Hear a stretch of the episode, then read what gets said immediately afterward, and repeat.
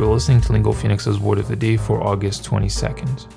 امروز ایر پیچ دی هستش میتونید بدید اینو هلو بخورید و داریم در مورد آدینس صحبت میکنیم که اسپلینگش میشه A-U-D-I-E-N-C-E آدینس یک نانو countable هست که معنیش میشه The group of people together in one place to watch or listen to a play, film, someone speaking, etc. مثال اولمون گفته She lectures to audiences all over the world.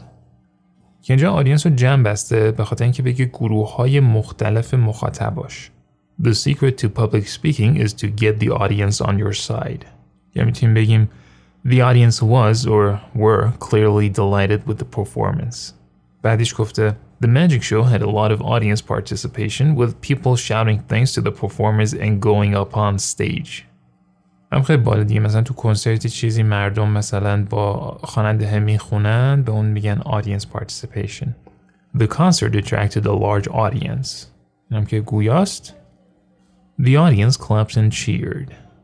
و مثال بعدیمون گفته Her audience is made up mostly of young women.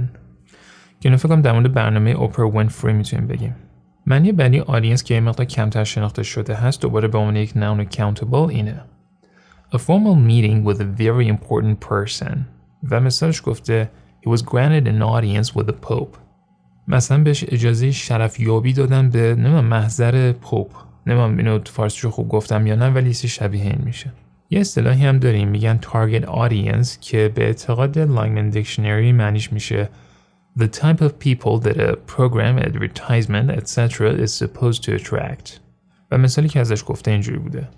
Preschool children are the target audience for the show. که در واقع همون مخاطب هدف میشه دیگه.